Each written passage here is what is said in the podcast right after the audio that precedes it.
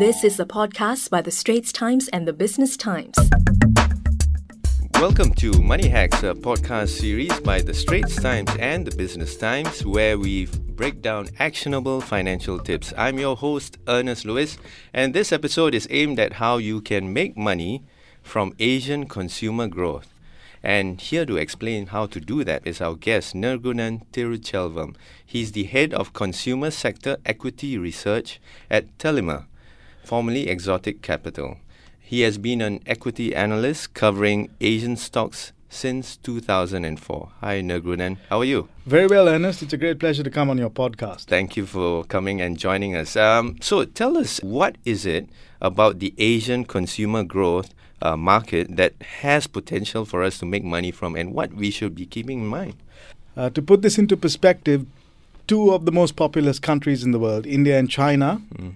Are entering a period of intense consumer spending. Yes. Where people who were not having access to basic goods, consumer items that are commonplace in the West, are now for the first time getting a taste of uh, drinking beer, of eating meat products, of uh, uh, having household items that were uh, undreamt of just a generation ago. So we are precisely at the inflection point in a number of Asian markets for consumer spending of vital items. Right. So you're saying we're at a critical point. Uh, the region is becoming more affluent. Yes. And this is where investors need to look at this region. Absolutely. Okay. And, and tell us more about uh, consumers in China and India. You're talking about the uh, beer and meat market, let's say. That's right. That's, that's a sector. That's right. Okay. So beer and meat are close to the hearts of not only the consumers, but a number of investors as well in their own private lives. But basically, beer is uh, a consumer item that Yeah. people take up when they become more prosperous. Right. We see very strong beer consumption growth in China, India, and Vietnam. There is a major trend that's taking place Okay. right here in Asia, Mm-hmm. which took place in America in 1933. Okay. Yeah. You may have heard of something called the Prohibition era in America. yes. This was when the United States banned all form of liquor consumption, or rather, the sale of liquor products was banned for over 15 years in America. When it came to an end in 1933, the United States government basically lifted the prohibition dramatically Mm. in that year. And soon afterwards, almost in the same year, when beer sales came back into the market, Mm. the beer producers introduced a magic product, Okay. and this is called canned beer. Ah. Canned beer came to America when prohibition was lifted in 1933. 20 years later, beer consumption had doubled. Now, canned beer has a huge advantage. In a prosperous country like Singapore Yeah. or in the advanced markets of Japan, South Korea, and Taiwan, canned beer is commonplace. Right. We take it for granted. That's right. right. But Ernest, you probably don't remember that even in Singapore, 25, 30 years ago, most beer was consumed in bottle format. And Yeah. that's the f- standard format in a place like Vietnam, in India, and China. The problem with bottled beer is that it basically breaks very easily. There's a high breakage. It's much more expensive to store because it's much heavier. Okay. And vitally, there is a deposit that you have to pay for the bottle. The bottle is often more valuable than the liquid inside it. Right. So that's a burden on the cash flow generation of a company. Basically, the company owns the beer company owns the bottle, and there's a there is some difficulty in their cash generation when you have bottle beer. Most beer in Asia, in the emerging markets of Asia, is still very much in the bottle format. When you introduce canned beer, you can store it much more easily. You can transport it much more easily.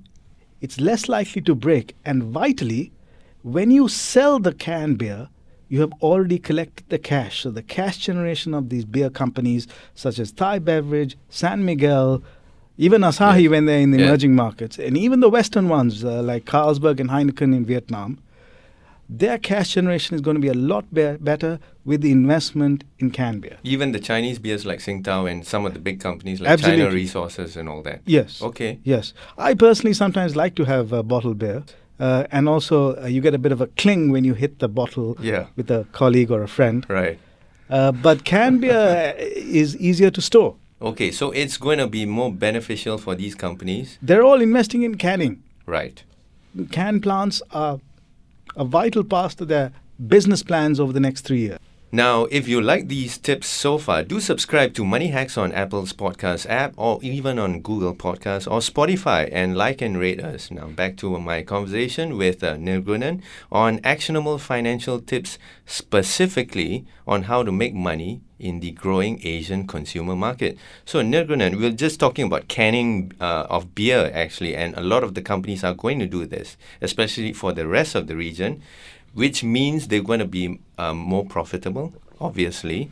Um, what should we look out for? What are the kinds of companies that we should look out for in this region? In the consumer space? Yes. The companies that you need to look out for Mhm. are the companies that are exposed to the prevailing consumer trends. And one trend Mhm. is the rise of meat consumption, Okay.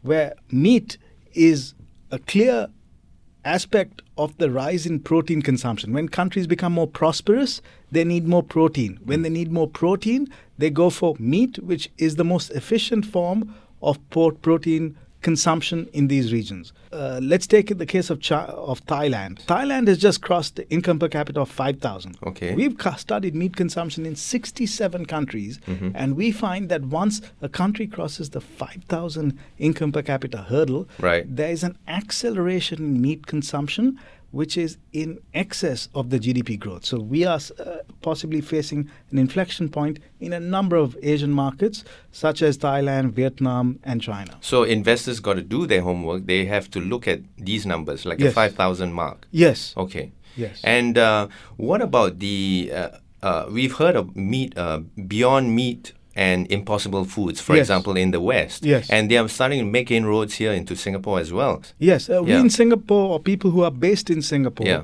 are very familiar with mock meat type products. Yes.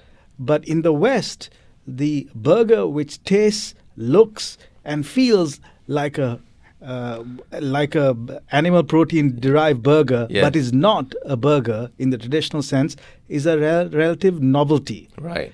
And basically, Beyond Meat's valuation Mhm. is very hard to swallow, pun intended, Yeah. because it's trading at roughly a hundred times its projected revenue. Yeah, and, and just to clarify, Beyond Meat went public earlier this year. They're That's a right. company that were founded in 2009, but they went public earlier in 2019, actually. That's right. Yeah. And the valuation is very hard to defend. Uh, the market cap is about $10 billion, Okay. which is roughly the market cap of uh, highly advanced meat producers here in Asia. So discerning investors need to look at look beyond the stratospheric valuation of Beyond Meat and other companies of its ilk that are rushing to go public with this major fad Right. in meat-like products in, in, in the West and look at the traditional good old-fashioned meat producers in, In Asia, Asia. where the valuations are very depressed. Ah, So we have major meat producers in this region. There's one which is a very prominent company called Charoen Pokphand Foods, okay. CPF.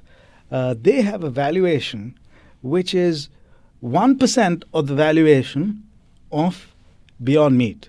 Wow. It's serving the hungry markets yes. of Vietnam, Thailand, China, where meat consumption is projected to gallop. Right. Both chicken, pork, Yeah. and in some cases beef consumption is set to rise very quickly as these companies or these countries become very prosperous. Okay. In contrast, the Beyond Meat's addressable market is a very niche market. Yes. And at a hundred times revenue with no projected profits, it's very hard to see how that valuation is sustainable. Hmm. Yes, and even Impossible Foods has said that it's not ready to go public yet. Yes. So you're saying that investors need to look at the real traditional meat market in Asia. Yes. That's going to be the value for their investments, right? That's correct. Okay. That's correct. Um, talking about uh, I'm a vegetarian, by the way. Yeah.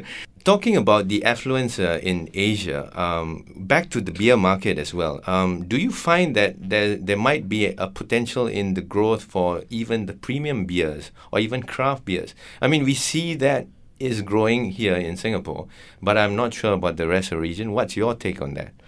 there is certainly a prospect for premiumization and craft beers, because as people become more prosperous, they go for these uh, niche products. They're valued much more, uh, much higher. But right now, I would say the principal driver is the volume story as opposed to the premiumization Right, story. The okay. premiumization story is more relevant for the advanced markets such as Korea, Singapore, Japan. Hong Kong, Japan. But in places like uh, Vietnam and China, Yes. it's a volume game. The real developing market. Absolutely. That's where we're going to get more value for our investments. That's right. That's where the fizz is. Thanks a lot, Nirgunan. Great tips and great insight. That's a wrap for this episode of Money Hacks. I hope you enjoyed your time here. Thanks, Ernest. That was an SPH podcast by the Straits Times and the Business Times. Find us on Spotify, Apple or Google Podcasts, or streaming on Google Home. Do feedback to us at podcast at sph.com.sg. You can also check out more podcasts on various topics at the Straits Times and the Business Times online.